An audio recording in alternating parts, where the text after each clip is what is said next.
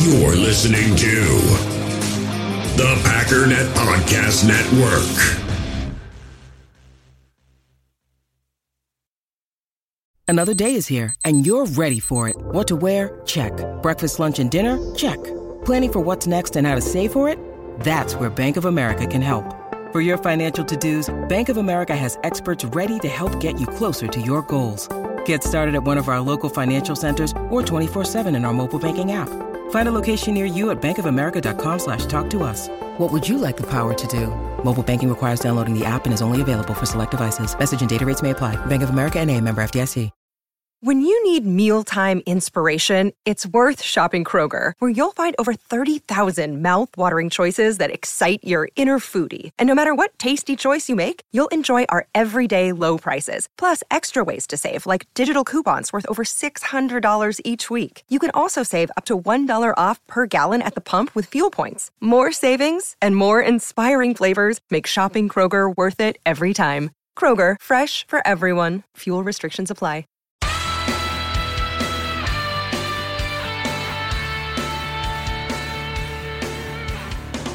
Ladies and gentlemen, welcome once again to the Packernet Podcast. I am your host and resident fanalist, as always, Ryan Schlip. Check us out online, packernet.com. Find me on Twitter, pack underscore daddy. Well, that was a uh, it's a different kind of a game than I think we're used to. And the fun thing for me right now is I'm coming in completely blind. Um, I'm on Twitter right now, but I can't really see anything. Um, I just pulled up Discord, but I haven't really read what anybody's been talking about. As you can hear, um, let me mute that. Actually, you probably can't. Um, so the the the point is, I'm coming in giving you some perspective, um, completely blind. I don't know what the narrative is out there. Usually, there's like this this general group th- groupie think thing, you know refs were awful. We should have done this, that, or the other. So if there's like a big thing that I don't touch on, it's because I didn't notice it when I was watching the game. So there you go. Um, boy, where where to even begin? Um, defense. We won this game because of defense and special teams. What world are we even living in right now? I think overall, I mean, the, the, the second half offense was a disaster. I think we can acknowledge that. And the crazy thing is, it's real simple. I, I, in my mind, it comes down to two things very, very, very simple things. Number one, for some stupid reason, we made a decision we will not run the ball with Aaron Jones. Not going to do it. And then the couple times we did, he busts off like eight yard runs. And then we just, again, stop doing it. I have no idea what in the world it is with this team and not being able to acknowledge what a hot hand is. I don't care what your plans were. And I, you know, well, when we come in this alignment and they do this, and when we do, I don't care. Because whenever you're in the Aaron Jones in the backfield alignment, and then they do their alignment, and then we run the ball, we get eight yards. So let's do it more often. I don't understand. And so as a result, instead of being in these third and manageables, third and twos, third and threes, which puts you in situations where maybe you could even go for it on fourth, we're in these third and longs constantly because AJ Dillon could not get a, a yard to save his life. And here's the, the second reason we lost this game the offensive line is terrible. It's terrible. It's been this way for three straight weeks now. We cannot, Aaron Rodgers has no more than two seconds in that pocket. And it doesn't matter that Elgton Jenkins is there. It doesn't matter that David Bakhtiari is there. It doesn't matter who's in there. Every single week, every single game, Aaron Rodgers has no time to throw whatsoever. And, to be honest, I think he handled it pretty well.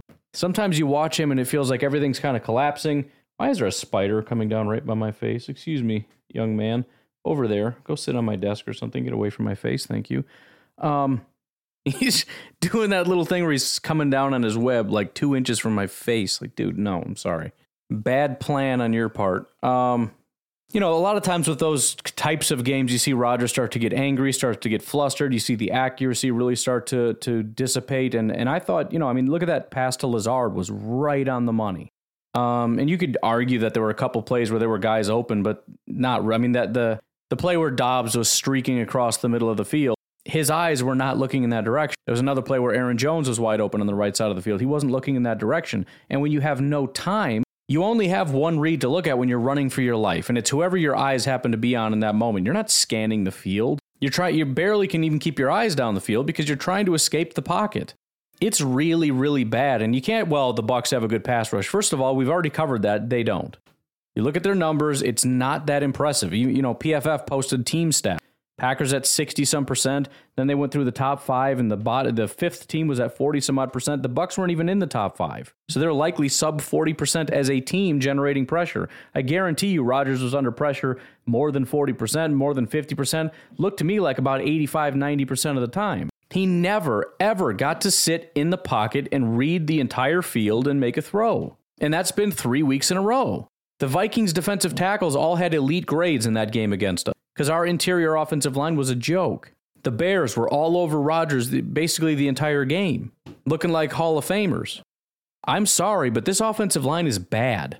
And as much as I bragged about the, the run blocking and everything, it certainly wasn't very good in this game either. And you know, again, while the Bucs have a good run defense, no, they don't. They didn't last year. They didn't this year until they came up against us. That's not an excuse. That's lame. I said at the end of last year, what is the one thing that we need if we're actually going to win a Super Bowl? You know what it is? Offensive line. Because if Rodgers can't get comfortable in the pocket and we can't run the ball, we don't score points, we don't go to a Super Bowl. Now, don't get me wrong, most of this game was positive, but that is unacceptable. You cannot have Rodgers under pressure 90% of the time and expect to win a game. This entire year, Rodgers right now has one of the shortest average target depths in the NFL. Why? Because he has no time to throw. He cannot throw a pass 10 yards down the field. And when all your wide receivers are built on deep passing, you got Romeo Doubs, who's a speed guy. You got Christian Watson, who's a speed guy. You got Sammy Watkins, who's a speed guy. I mean, I'm glad we got the running backs and Lazard and Cobb that are in there. But all these guys that we brought in are built for big plays. We're never going to get any big plays. You can't get big plays if you have one second to throw the ball. I don't know what the problem is, but they need to fix it because this is pathetic. Other than that, perfect game. and, and that really is the case. I mean, you know, and, and even if you look at the offensive line, it's probably most of the guys did a great job most of the time, but it just takes one guy getting beat. And if, you know, your offensive linemen are losing like once every 6 times, well there's only 5 of them. That's not a great that's not a great rate to be at. And it severely limits your offense when when you can't throw passes beyond 5 yards. Not because of, of the inability of the offensive system, not because of the inability of the quarterback or even the wide receivers. And and by the way, that's going to be the narrative. This was a low scoring game because of the lack of wide receivers for both teams. That's not true. There was nothing wrong with the wide receivers. Aaron Rodgers didn't have time to throw the ball, and the running game was inefficient, largely because we decided to shoot ourselves in the foot. I don't want to make it sound like I'm angry as though we lost the game. We won the game. I'm excited. I want to get the bad stuff out of the way first, right? It's early. We got a lot of time to work on this stuff. Uh, you know, blah, blah, blah. But let's talk about it. What the heck? Run the ball with Aaron Jones. And we got to pass block better. Have to. I mean, there's no excuse for it especially if we get David Bakhtiari back. I don't know exactly, you know, we'll see. Again, my, my biggest concern isn't him coming back. It's, you know, is he going to be okay? If he doesn't play at all next week, then then obviously that means it was a setback, and this is just probably uh, going to be a disaster. We'll cross that bridge when we come to it. But you know, you got David Bakhtiari, you got Elgton Jenkins, you got Jon Runyan, who's a great pass blocker. I mean, where is the deficiency? Is it is it Myers and Runyan? Are they that bad, or what's going on? Is Elgton still struggling out there? Is, is did Bakhtiari have a slow day? I don't know. If that's the case, maybe it's just a case of, of these guys knocking off some rust and Myers got hurt, although I can't imagine that was I mean, that was pretty late in the game, but I you know, I don't I don't know. Have to find that out. In fact, PFF might even already kind of have some information on that. We'll we'll look at that in a minute. But honestly, I mean that that that's it. There were there were some issues with the offensive line and their inability to block and and, and again, this is a this is a defense that kind of has our number. I, I, I, don't. I think it has to do with the, the, way they play defense is, is hard for us to overcome. Our offensive line struggles against them. I, I said this even even in 2020 when they had this elite, when they did have this elite defensive line, and people were like, "Well, yeah, that's how good they are." No, it's not. However good they were, like the, the two highest sack games they had all year were against the Packers. So even when they were really good, they were really, really, really, really good against us. So I'm sure this was their best game of the season, probably will be for the season. But but the main point here is this was set up to be a blowout. This was a classic Packers get blown out by the Bucks. Here we go again. Packers always lose in Florida. Always lose in Florida. Can't win in Florida. Where you at now? Are you gonna knock it off now with that stupid nonsense? Anyway, sorry. This this was what was the difference? Special teams and especially defense. This wasn't very different than a 38-3 blowout, aside from the fact that our offense drove down the field quite easily in the first half. Should have had 21 points, man, or at least at least 17. I'm I'm literally sitting there with flashbacks of that Chicago Bear game where we fumbled right at the goal line saying the only thing you can't do is turn it over. Please don't put it on the ground. Within eight seconds of me saying that Aaron Jones coughs it up. It's like, you've got to be freaking kidding me. By the way, if the reason Aaron Jones wasn't on the field is because of that, I'm really going to lose my mind.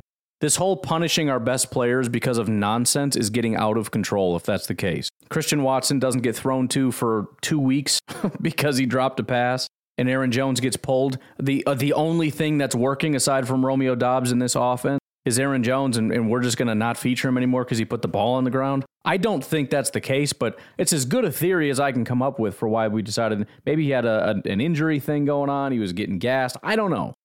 But that I'm just saying that better not be the reason because that would be a stupid reason. But that really is a big takeaway here. This was set up to be a big blowout and it wasn't. So so the question is have the Packers overcome that? That classic situation where our offense can't get anything going and we lose because this was that game. The difference is we didn't lose. This is how we lost to the 49ers last year. This is how we lost to the Bucks. It felt the same way where the offense isn't able to do anything, but the difference is our special teams was out of control good. Not perfect, but I mean, the punting, holy cow. This is the first game I remember watching in a long time where they were constantly in bad field position and we were constantly in good field position. That never happens. It's always the other way around. We're starting at the five and they start at the 40, the 40, 40s. Why am I talking 40s?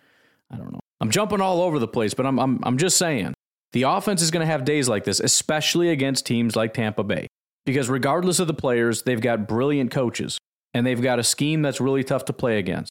And they really just make it hard to operate. Now, we that's not an excuse. You need to be able to do better. Offensive line needs to be able to block better. You should be running the ball more efficiently need to be you can't be getting like seven three and outs in a row or whatever the heck that streak was.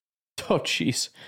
Just saw a video. Um you guys probably already know all this stuff. Again, you, you see all the cool stuff when you're on social media. I'm just getting caught up. Andrew Brandt said, Did Lazard just score a touchdown and then puke?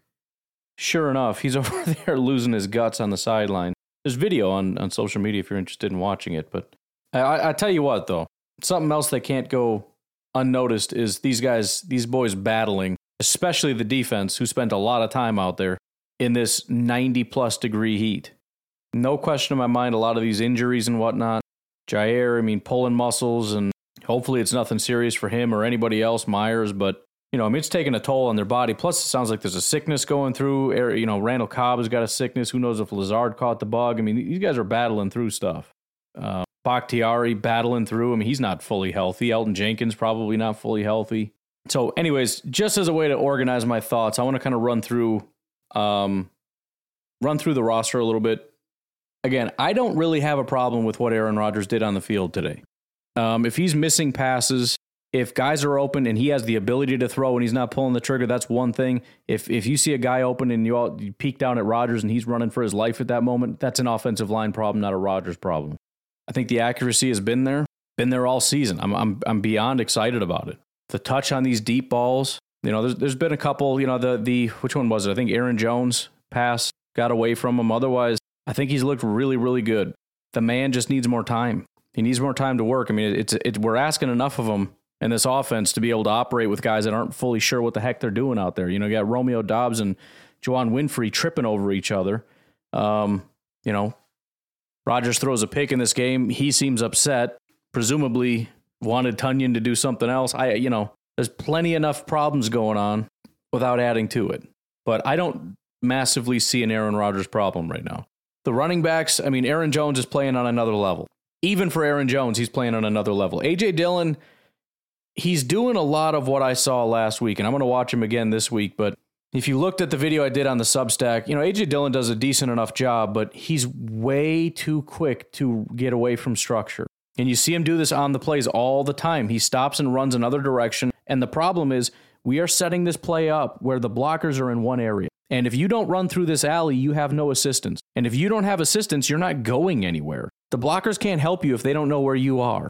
And so he's doing this thing constantly where he looks and says, Nope, it's not there, turns and runs another way, gets hit a yard beyond the line, and then pushes for two more yards.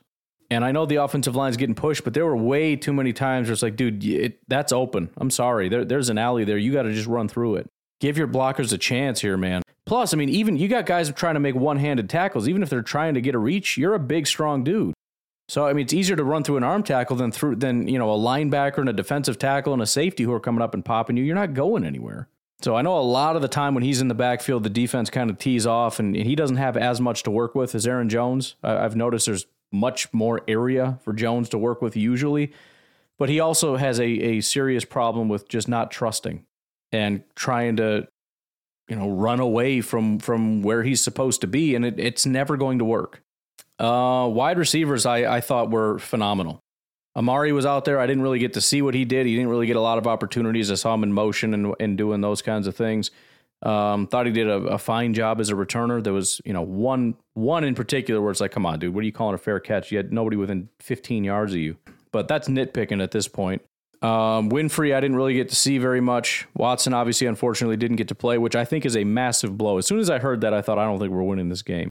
And I know that sounds silly for a guy that doesn't catch a lot of passes, but just the ability to stress the defense and stretch stretch things out and really force them to to run sideline to sideline, you lose that ability. Um, and and and pushing the safeties back and just just stressing from sideline to sideline and then you know from from well vertically that scared me a lot, especially with you know no Sammy Watkins because he would be sort of that number two option to do that. But man, I tell you what, Allen Lazard thought he did a decent enough job. I'm, I'm pretty annoyed with some of those penalties. Granted, one of them should never have been called. You know, the offense is struggling to get into a rhythm. Finally, get a big play to Romeo Doubs. He goes and gets a first down, and Lazard is blasting a dude in the back. Like, come on, man. But Randall had a real big play in there. He's he's always fighting as hard as he possibly can. He's he's one of the hardest runners. He's always been that way. He gets the ball and he looks like he's going to kill somebody.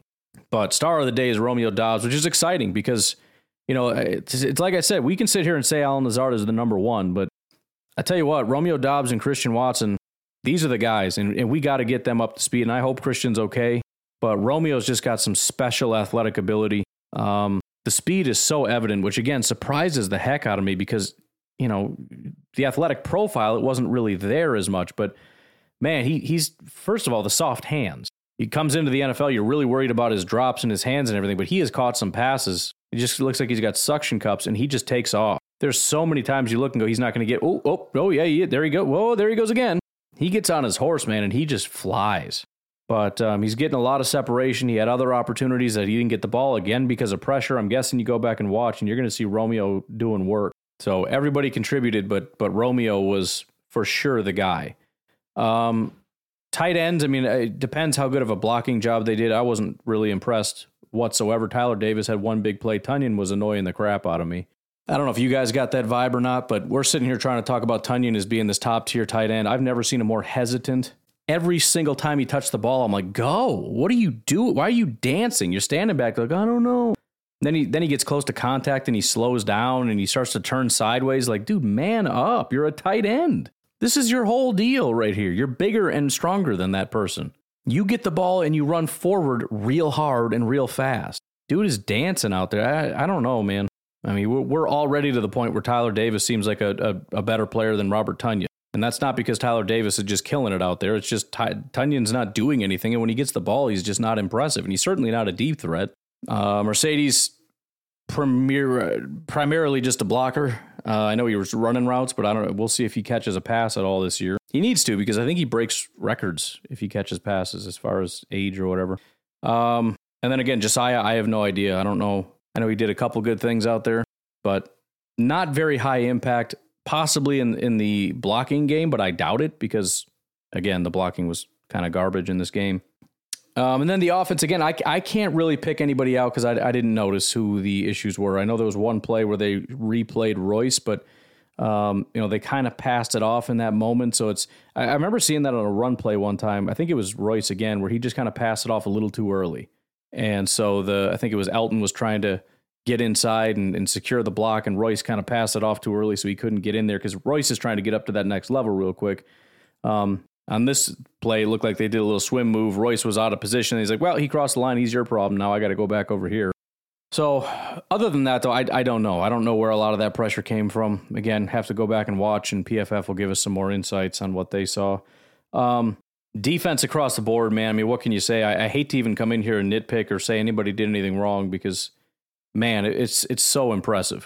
Um, the defensive line, I mean, they, they held their own. They really did. I mean, there were, there were some frustrating moments in there in the run game, but again, we're nitpicking. I think the biggest thing is when he gets stuck behind the defensive line. And it's not even necessarily anybody's fault. There's nobody in a position to make a tackle, but he's stuck there. And then he ends up falling, you know, little gap opens up. He goes for five yards. Like, dude, he can't stand there for two seconds and nobody brings him down. That's that's getting to be a little ridiculous. But um, again, I didn't necessarily notice anybody offhand, but um, I know they were disruptive. I know there was a lot of pressure.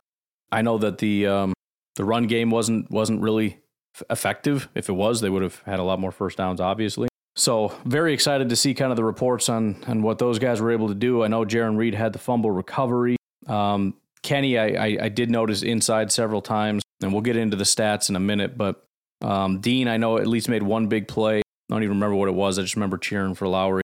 Edge guys, I mean, again, Rashan and Preston were tearing it up. Constant pressure, constantly in his face. I mean, it's tough because Brady gets the ball out of his hands so fast. I mean, he is he's he's the same guy he was in New England he has this ability to get the ball out of his hand so quick that pressure can't get there, but still gets 10 yards out of it. I, I don't I don't know how they do that, but that's just his whole thing. But the pressure was there, and if if if the if the coverage was ever there, Brady was either going down or throwing it away.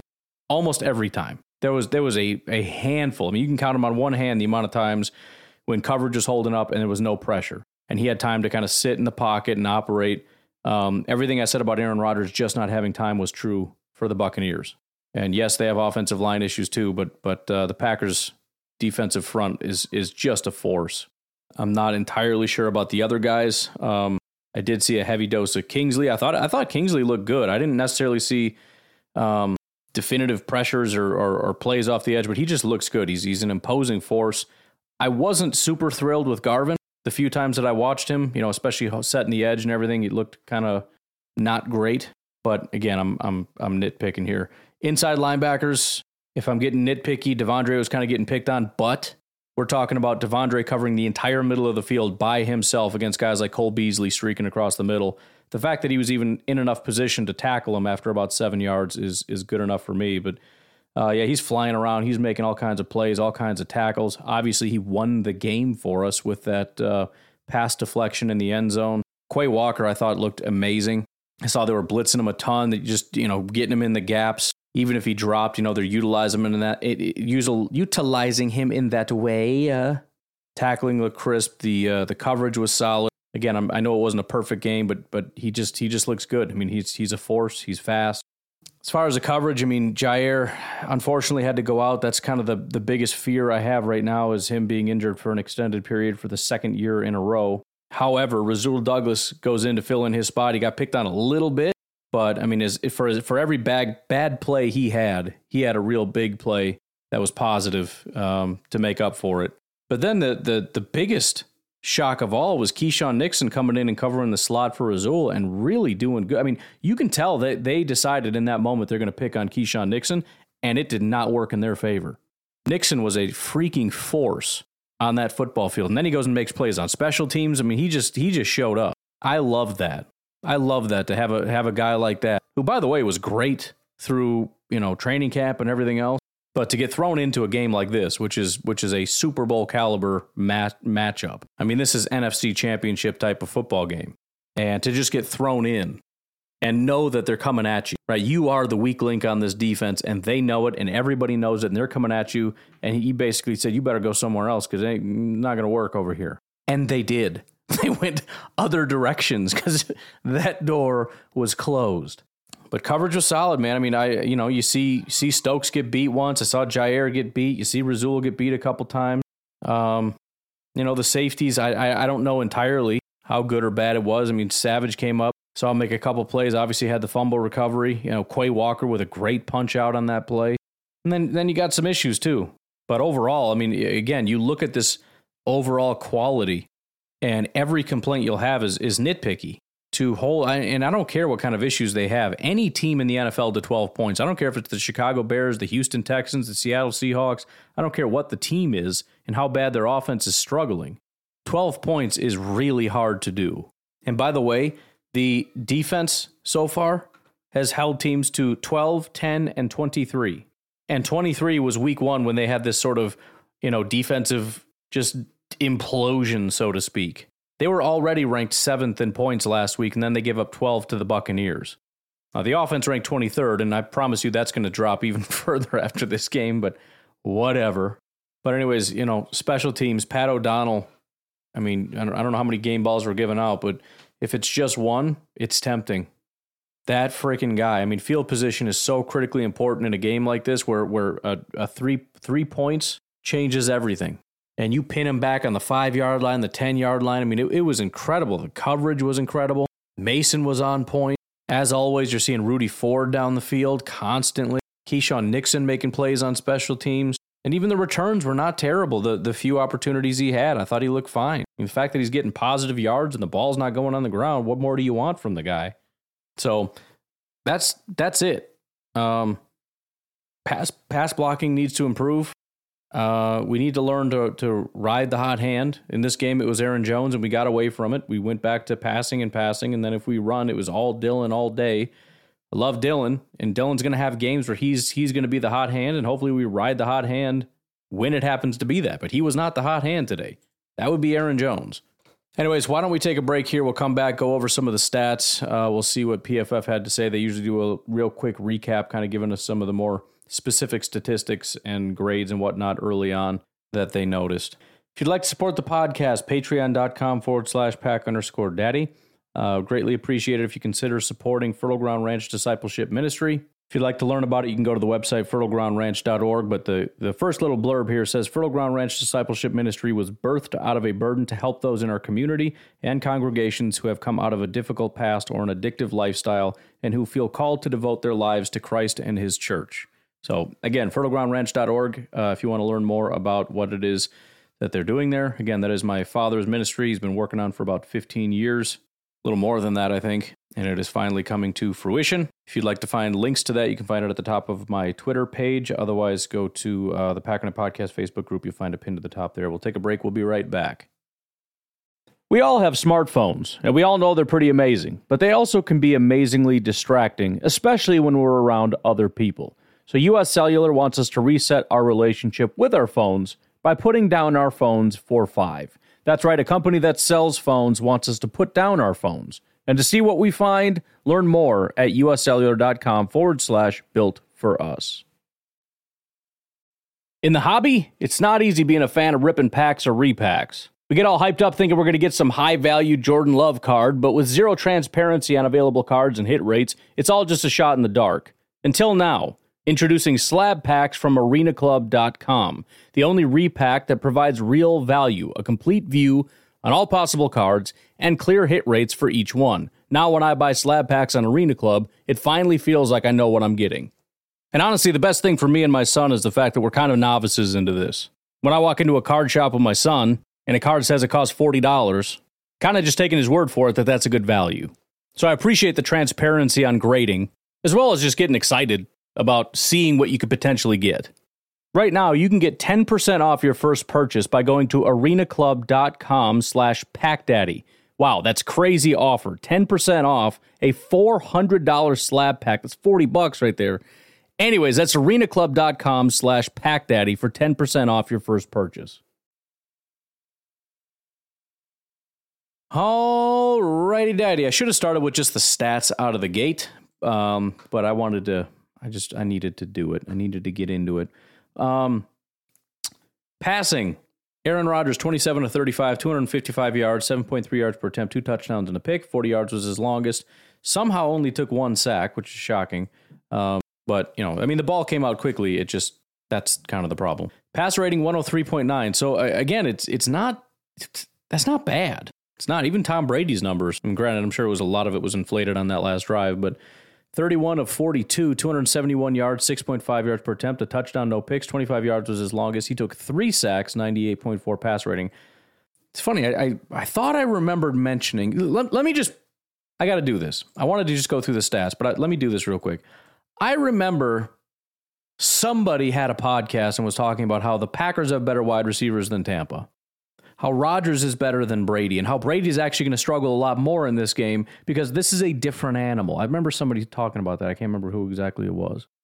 I remember mentioning our offensive line is better than their offensive line, and our defensive line and our pass rush is better than their pass rush, despite the fact that everybody's talking about their pass rush. It's weird. I wish I could remember who that was. The guy sounds like a genius, whoever he is. Anyways, running the ball. Aaron Rodgers, one carry for negative one yards. Well done. Aaron Jones, 12 carries, 36 yards, 3.0 yards per carry. I know that doesn't sound super impressive because it's not. There was a lot of one yard gains, but the difference is he was the one getting the chunk yards. AJ Dillon, 12 carries, 32 yards, 2.7 yards per attempt. Not that much worse, but I'll be honest, I'm a little surprised by the numbers. Maybe I'm wrong. I don't know. Again, this is this is my first reaction. He did have the longest carry, but that doesn't really help the case all that much when they're basically the same yards per carry. And they both ran 12 times. So it wasn't all Dillon all day, although he was out there a lot more, especially in the second half. Receiving, we got a bunch of guys here. Juwann Winfree, two targets, zero receptions. Uh, Tyler Davis, two targets, two receptions, 26 yards. His longest was 23 yards. AJ Dillon, three targets, two receptions for six yards. That one was magical. Aaron Jones, four targets, three receptions for 11 yards and a fumble. Randall Cobb, two targets, two receptions, 57 yards, including his 40 yard scamper. Robert Tonyan, uh, heavily involved, seven targets, six receptions, 37 yards. Again, kind of wish he would, you know, give it a little. Nine yards was his longest. Allen Lazard, six targets, four receptions, 45 yards, 26 yards was his longest, and added a touchdown. And then star of the day, Romeo Doubs, eight targets, eight receptions, 73 yards, and a TD. What up, though? Eight targets, eight receptions. How about them drops, man? Hoo-wee. He's getting a little better with that.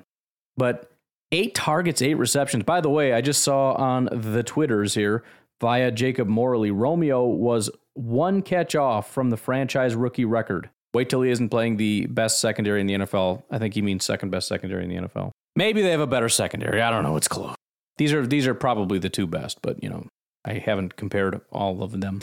Um, but yeah, I mean, it, this is this is what a lot of people have been waiting for, right? We know the talent is there. Rodgers and and and LaFleur know the talent is there, but we're slowly bringing them along. But it's one of those things where you just watch it and you can say, you can see the talent gap, which is a great thing that we've added this level of talent. No, no disrespect to Allen Lazard, he brings his own element of talent and, and the the cohesion between he and Rodgers and the physicality that he plays with. Man, they showed that replay of him just knocking a dude out. That was that made me so happy. And then, then the next play, I think he burned him on that that uh, deep pass, the 26 yada. But um, yeah, I mean, it's just you, you can just see it with Romeo, man. He, he's his ability to separate is heads and tails more so than anybody else. I don't know that we really have a guy that can do that on this team aside from him and Christian Watson and probably Sammy a little bit. Lazard can do it kind of, but it's more or less like we saw on that play. You you you catch him the right way and you can kind of keep a little bit of distance, but you know, we don't really have that Davante just cooks him off the line and gets it wide open kind of thing. Romeo is a little bit more that way, especially with the speed. And they leaned on him, and it, and it, we were rewarded. And I, I believe we would have, have that happen with Christian as well. I really do. I, I, it's it's a little bit, you know, higher risk because there's probably going to be some some deeper passes and whatnot. But I mean, as as fast as Romeo Doubs is, and the dude is fast, Christian's faster, and that's staggering because I'm watching Romeo and it's like, holy cow, this guy is just flying. Eight targets, eight receptions, 73 yards. Goodness gracious, almighty. It's kind of funny too. There's and it's I mean, granted, it's it's a fairly big list but not really when you consider the full history. He's one of 50 players to ever catch eight passes for the Packers. Only 29 have done it two or more times. Aaron Jones has only done it once. I know he's a running back, but still. If you look at in Rodgers' tenure, his entire career here, only 14 guys. He, he is now the 15th to catch eight passes in a game from Aaron Rodgers. And not many of them, honestly, are wide receivers. You got Davante, obviously, he did it 35 times, not surprisingly. Jordy did it 20 times. Randall 14. Uh, Greg Jennings did it eight times. Montgomery did it three times. James Jones only did it three times. Jarrett Boykin did it twice. And then Donald Driver did it once. That's the whole list in, in Aaron Rodgers' career. So that is that is an impressive showing. You want to know how many Packers did that as a rookie? Six. The last time a rookie caught eight passes with, was Keith Woodside in 1988, the same year Sterling Sharpe did it as a rookie. Keith Woodside, a running back. Before that was Gerry Ellis, 1980, fullback. Before that was 1959, Boyd Dowler, flanker. Max McGee, 1954, as a left end. Billy Howton, 1952, as a right end. Eight receptions for rookies as Packers. I'm not trying to overhype the guy or anything, I'm just saying. Obviously, this is becoming much more common in the NFL these days. Jaylen Waddle, as a rookie, did it seven times in one season. So uh, Amon Ra did it six. Odell Odell in 2014 six times. Justin Jefferson five times. These are just rookie stats. Saquon Barkley did it four times. So it's much more prominent, but still pretty uh, pretty cool. In the last five years, including this year, grand total of 33 rookie wide receivers have have been able to do that. It's a big day, man. It's a big day for the young man. Anyways, uh, continuing on. Defense. Tackles number one by a mile, De'Vondre Campbell with 14. Rasul was second with eight. So when I say by a mile, and by the way, after that it drops down to five for Quay Walker, and then from there it goes down to four and then three and whatever. But um, yeah, mass. Oh, sorry, Keisean Nixon with seven. Again, they were targeting him a ton, but anyway, solo tackles. Campbell with eight, Rasul with eight, Keisean Nixon with six, sacks, Kenny Clark with two. So there you go. Again, not paying close enough attention, apparently. Rashan with one. Um, tackles for a loss, Adrian Amos with one. Kenny Clark with two. I'm assuming those are the sacks. Same with Rashan Gary. Forced fumbles, Keisean Nixon and Quay Walker. Um, yards. I don't know. It must be return yards with two Savage. Um, no touchdowns, but pass deflections or no interceptions either. Pass deflections on the day. De'Vondre Campbell with one, obviously very critical one. Rasul Douglas, two pass deflections. Special teams, uh, zero kick returns for the Packers. Punt returns, Amari Rodgers, two of them for 21 yards. 14 yards was his longest. Mason Crosby, no field goal attempts, uh, two for two on extra point. Pat O'Donnell, seven punts, 339 yards, 48.4 average, five punts kicked inside the 20, 63 yards was his longest. Five of seven kicked inside the 20. To compare, Jake Camarda, six punts, one inside the 20. Granted, they were kicking from a little further away, but I don't care. I'm taking the victory lap anyways. Great effort by Pat O'Donnell. Looking at some of the team stats. Time of possession, Packers won 33 to 26. Offensive plays, we ran two more. Offensive yards, 315 to 285. Yards per play, 5.2 compared to their 4.8. We did have more penalties and more penalty yards. We got killed on that a little bit. Touchdowns, we beat them. Turnovers, uh, we both turned the ball over twice, so that's very important. Those turnovers are so critical, man, and, and the fact that they earned them. You know what I mean? Punching the ball out like that, that's that's earned. We're not talking Tom Brady throwing a, a, a, duck up in the air right into your arms. Uh, passing completion percentage, Rodgers 77 compared to Brady 73. Went over a couple of these things already. Rodgers sacked on 2.8% of his dropbacks. Brady 6.7% sacked on 6.7%. Yards lost on sacks, Packers 7, Bucks 20. Yards per carry, Packers 2.7, Bucks 2.4. Holy cow.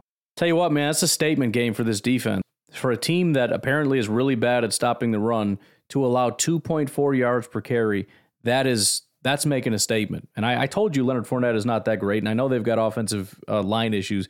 I don't care. 2022 offenses putting up 2.4 yards per attempt is something else. Third down efficiency Packers 40%, Buccaneers 18%, 2 of 11 they converted on third down. Fourth down, they had the only one attempt and they converted it. Red zone, they were at 100%. Obviously, doesn't count the two point conversion. That would be an extra point, I guess. Packers 67%, only because of that fumble. Passes defended, we had three, they had one. That's about it as far as things that matter, I guess. All right, let's look at their PFF recap, see if we can get a little couple more nuggets here. Aaron Rodgers and the Green Bay Packers won the battle of great quarterbacks by downing Tom Brady and the Tampa Bay Buccaneers 14 12 in week three. Both teams were dealing with injuries on offense, particularly at receiver, but it was Tom Brady's receivers who were hit harder and struggled more in this game. That's weird. I thought we had worse wide receivers. They only actually cost the Bucks a pair of drops, but there were numerous other instances where they weren't quite on the same page or able to secure the catch. That sucks. What did I say about this game, by the way? The team that is more what? Disciplined. We did have more penalties, but minimizing things like drops and miscommunications and things is going to be critical. Defensive spotlight. De'Vondre Campbell made the game winning play in the end zone, breaking up a pass that would have tied the game on a two point conversion. Campbell tipped the ball away full stretch and continued to look like he'll back up the all pro season that came out of the blue last year. Uh, they highlighted Logan Hall, which is terrible because Logan Hall is the one guy that I mentioned to you as being a really bad defensive lineman, at least so far. Uh, he's a rookie, so, you know, whatever. But that's pretty disappointing for a rookie who's been god awful in two weeks to come in and just tear up the Packers' offensive line. He recorded a 19.1 pass rush win rate. I guess it's not that good. It's, it's good, but whatever. And got to Rodgers at a few key moments. Uh, Green Bay Packers saw the return of Bakhtiari, but they didn't ask him to play the entire game in his first action back. He split time with Yosh, who had been filling in admirably in his place. Both players allowed just one pressure in the game. So there you go. There's that. Snap counts. Lazard and Romeo Doubs were at the top of the snaps. Lazard 56, Romeo Doubs 55. It's pretty fantastic that they uh, put him up there. In fact, Romeo actually ran the most receiving routes of anybody 34 compared to Lazard's 32. Um, as far as snaps, though, Robert Tonyan was next with 36. Actually, Jones, I guess technically, would be next with 39. Then Tonyan with 36. Dillon with 33. Marcedes with 22. Tyler Davis 19. Juwann Winfree 13. It's they're, they're not in order, and I can't sort it, so I'm trying to not miss anybody. Josiah Deguara with just nine. His snaps seem to get less every single week, so I, it's not trending in a good direction for him. And then three for Amari Rodgers, only one route run route run for him A couple little next gen stats, nuggets. Um, didn't have anybody breaking speed barriers now that Christian wasn't playing in this game, but um, two of the incredible yard after the catch um, guys were on here. Randall Cobb twice. He ranked 19th on his 17 yard reception. Expected yards after the catch was four. He ended up getting 16 yards after the catch. And then he was the fourth highest on this list. He's expected to get on his 40 yard reception only five yards.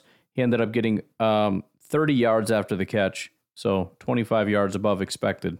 Not surprisingly, if you look at time to throw for both players, Tom Brady was the second fastest. Aaron Rodgers was the fourth fastest. 2.4 seconds for Brady, 2.52 for Rodgers. Both quarterbacks were just under the gun constantly and just getting the ball out quick. Rodgers with the lowest completed air yards of any quarterback this week, at least so far, only 3.1 yards per completion through the air just for context, um, Kyler Murray is second, 3.7, then Matt Stafford, 4.5.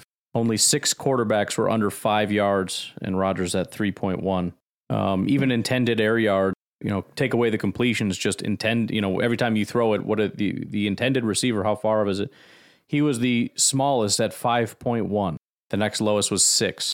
One of my favorite things, I think this is the second week in a row, too, when you look at aggressiveness, which tracks, you know, uh, throwing a ball into a tight window there's percentage. What percentage of the time are you throwing those aggressive passes? Justin Fields is not is the only quarterback not on the list because he didn't throw one.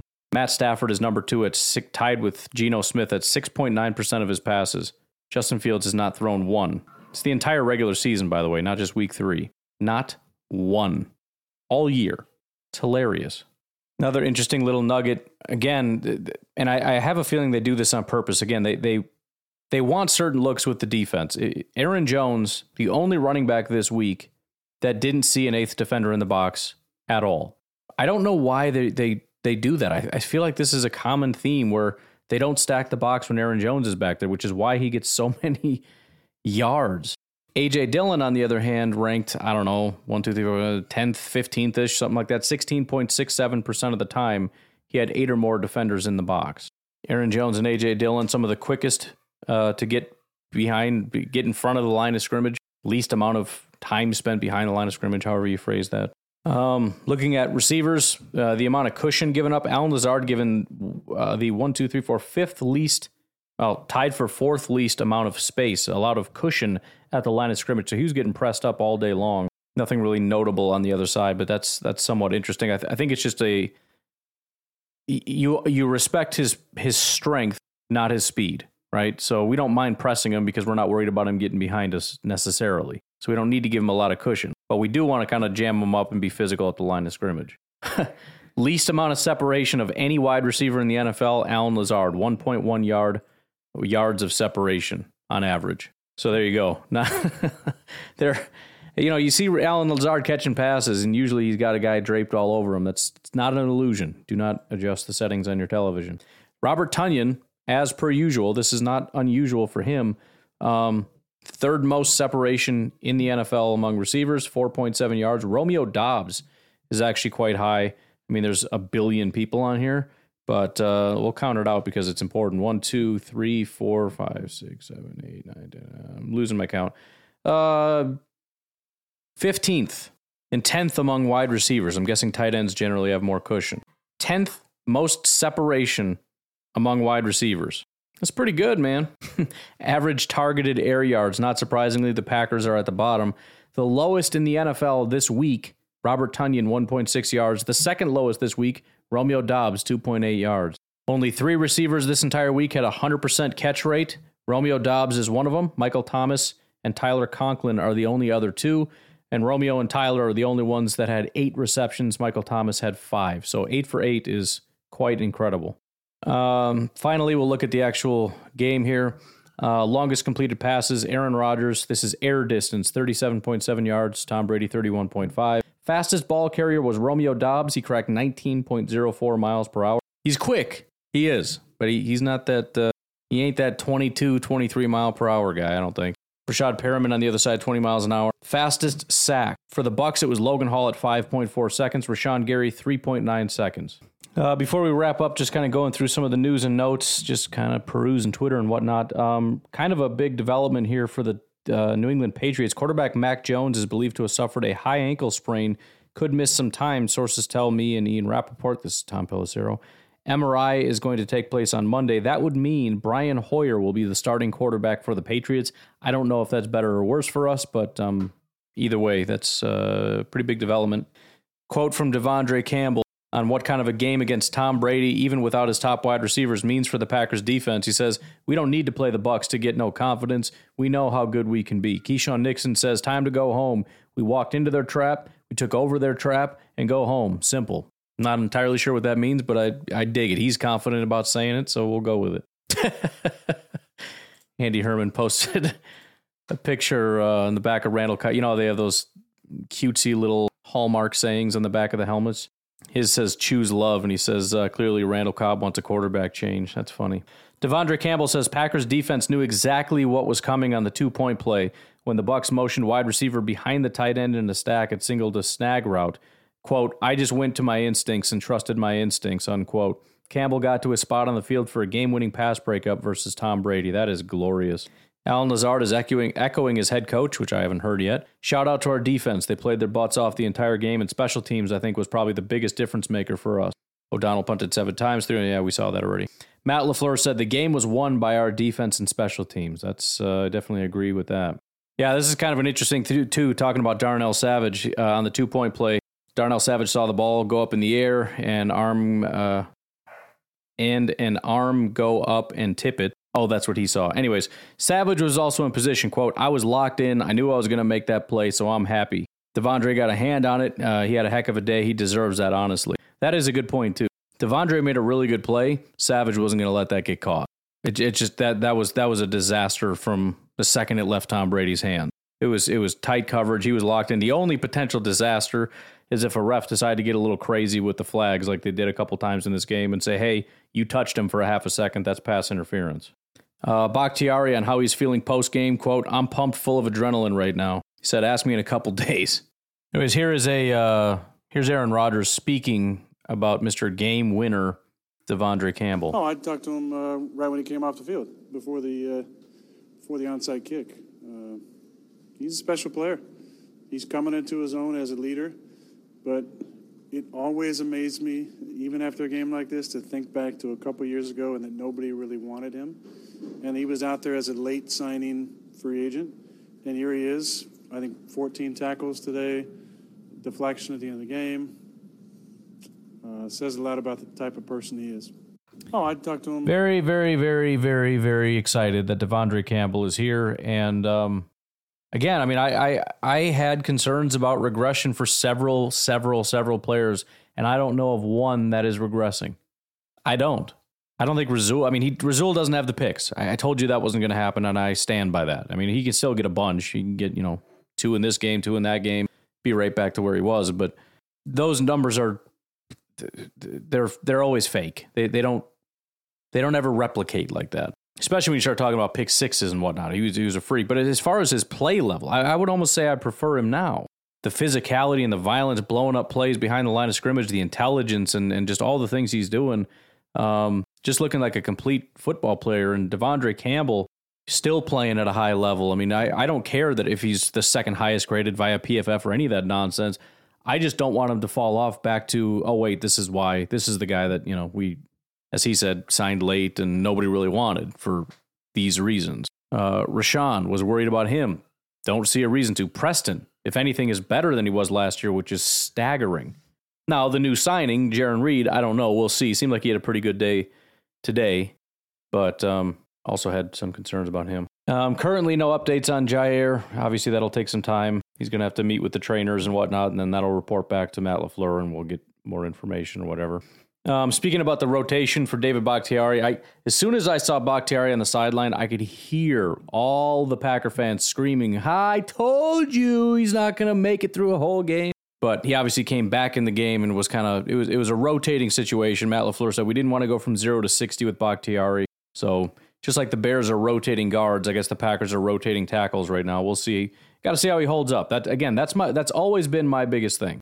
The concern about his ability to uh, to hold up after his return. So if he can stay healthy, if there's no setbacks after this, that's all I care about. Keep rotating for another week or two. I couldn't care less. Apparently, there's a weird thing. I'm going to play this. I had to listen to this like five times to figure out what this means. I'm going to play it for you. Aaron Rodgers after the game, hinting that he had kind of given the Packers some kind of a hint as to what to run on defense, I guess. I don't know. Here's what he said. What was going through you during the two point conversion, especially after you saw the fact that they took the five yard penalty? Well, they should have on the previous play, too. It was a delay on both plays. But uh, sometimes you see things in the game. Sometimes the Jumbotron shows things they probably shouldn't show, even at home. Uh, I saw something and just passed on the information. What was going So kind of a weird answer to a weird question, but Aaron Rodgers apparently was watching up on the Jumbotron and saw what the 49ers are trying to do twice. He saw what they tried to do on that first play, and um, apparently there was that delay, you know, the delay a game that got pushed back or whatever. But whatever they showed on the Jumbotron, Rodgers saw it, walked over to Matt LaFleur and said, hey, you know, this, that, or the other. Matt LaFleur was asked about it if Aaron Rodgers gave him a hint on the two point conversion play, he said, uh, "Yeah, he came over and we shared a few things." So um, whoever's operating that jumbotron, I promise you, Tom Brady is going to be giving him an earful. Stop showing the opposing quarterback who really is good at this stuff what the heck we're doing. I want those things turned off. uh, apparently, the rotating tackle thing was was something that uh, Matt LaFleur insisted on. David Bakhtiari apparently was very upset by it did not want it to be a thing, but uh, you know, whatever. Uh, Aaron Rodgers specifically highlighted Pat O'Donnell, Rudy Ford, and Keisean Nixon in the post-game press conference. So, I mean, these these are the guys that were brought in for special teams, and they're getting it done, man. I'm I'm excited about that. Matt LaFleur gave a shout out to Keisean Nixon. Um, he said Nixon really shined after coming in uh, for the injured Jaire Alexander. But yeah, that's about it, man. That's that's all I got. Just got to watch replay that uh, that game, and yeah, Savage was never going to let that. That was never getting caught in a million years. We'll say this though, man. We got uh, we got a. I don't want to say an easy stretch because it's football and stuff happens, but you know, compared to Tampa Bay, we've got the what now one and two New England Patriots after they lost to the Baltimore Ravens. Um, Patriots finally managed to score more than 20 points in a game with their struggling offense and just lost their quarterback. So and this is in Green Bay. Remember what I said. I know we're getting way ahead of ourselves here as far as next week's matchup, but the Patriots look decent at home. That's why I actually picked them to beat Baltimore. They, they last year they were terrible on the road. The first two games are on the road. I thought maybe they'd kind of explode. Well, they kind of did. They managed to get up to 26 points. Unfortunately, Baltimore scored 37, but this is going to be back on the road. So three road games in four weeks, minus your quarterback in Green Bay. That sucks. And against one of the stingiest defenses in football. Then we got the Giants. That'll be interesting to watch this uh, Dallas Cowboys New York Giants game. Kind of hope they come back down to earth, although I don't know that they've been all that high to begin with. Um, they barely beat the Tennessee Titans, who are a pretty bad football team, and then barely beat the Carolina Panthers, who we know are a pretty bad football team. Unfortunately, they're going up against seemingly a pretty bad Dallas team, and then they're going up a pretty bad Chicago Bears team. So it's not impossible they end up four and zero, oh, and this gets touted as some kind of a big matchup, but I don't know that it will be. Then you got the Jets. Again, they had one one pretty prominent game against the Cleveland Browns. It's kind of a shocker, a complete collapse by the Browns defense, but otherwise they lost 9 to 24 to the Baltimore Ravens and just this week lost to the Cincinnati Bengals who have been massively struggling 27 to 12. So their offense is quite putrid. Again, I don't know how they got 31 against Cleveland, but you know, looking at our defense and so far they've allowed 24, 30 and 27 points. So one of the uh, less good offenses and defenses in the NFL in the New York Jets, which is as expected. Then we get Washington. Prior, this is all prior to Buffalo. Um, Washington beat the Jacksonville Jaguars 28 to 22, lost to the Detroit Lions 36 to 27, and then got absolutely stomped out by the Philadelphia Eagles 24 to 8. So these are very, very, very winnable games, obviously, until we get Buffalo. Buffalo, by the way, just lost this week. Um, I'll be recapping a little bit of these games and kind of what, drop my phone, what they mean and whatnot. But one of the things I said is there's a couple teams that are due to come down to earth, and Buffalo is one of them. I still expected them to win the game, but what they were doing was wildly unsustainable. I think I picked them to win the game. Um, I also think I, let me look at the score real quick. Yeah, I said 28 21. I, I, thought it would be a little bit lower scoring. It was even a little lower scoring than that, and Buffalo came out below that. Actually, I said Dol- Dolphins had scored 21, and I got that right. I just expected the uh, Bills to get one more touchdown out of the game. Anyways, um, this was sort of their come down to earth moment. The defense still only allowed 21 points, which is pretty solid, but only scoring 19. And and and this is what's going to happen. Nobody stays up that high all the time. Kansas City's another one. They're getting way too much credit. I said that but I still picked you know them to win. I wish I'd have just stuck with my the one game I stuck on my con- convictions was New England, and that was the wrong one. I said Kansas City's not that good, but they're not going to lose to Indy because Indy's been playing like garbage. They did. Kansas City fell apart. In fact, I was just looking at something. Where was that? Um, uh, Pat Mahomes and Eric Bieniemy was absolutely getting into it on the sidelines. And I, I said this last year. I should I should save this for tomorrow, but I, I said this that there are problems. The locker room does not like Eric Bieniemy. This was a big thing, and they all came out like, "Oh, that's not true. We love the guy," but there were fights all the time. People screaming in Bieniemy's face. They don't like the guy, and you know it's real easy to pretend everything's hunky dory when you're winning, but you lose to a, a team like the Colts because of stupid, you know, decisions and whatnot. Things are going to unravel real quick. And the fact that you have one loss and it's already unraveling, that's uh, that's pretty funny. and it was Andy Reid that like pulled Mahomes off of him. I mean, not not they weren't like on each other, but Andy Reid was like, "All right, come on now, just let, you know, come on, leave him alone, let him let it go." and there's a video of uh, the Bills' offensive coordinator Ken Dorsey losing his mind and smashing stuff. It's funny because there's there was a camera on him. He's he throws his headset and he's smashing all his papers, and somebody comes over and like covers the camera that was there, kind of recording him throwing a temper tantrum. So, anyways, yeah, we'll we'll go over some of this stuff because we got to kind of recalibrate what it is we think we know. I, I, I just I want to start recording tomorrow's podcast right, right away because I want to talk about it. But uh, Vikings offense isn't as good as we thought. We'll leave it at that. I know they won. I don't care. That's the teaser. That'll that'll be your homework assignment for tomorrow. Bring your thoughts to class. Anyways, I'm going to leave it at that. You folks have yourselves a fantastic day. Please remember to call in 608 501 0718. Just call in, leave a message with your thoughts, comments, opinions. Looks like I only have four calls after a victory over Tampa Bay, so I don't I get to go to bed today. So thanks guys. Anyways, have a good one. Good night.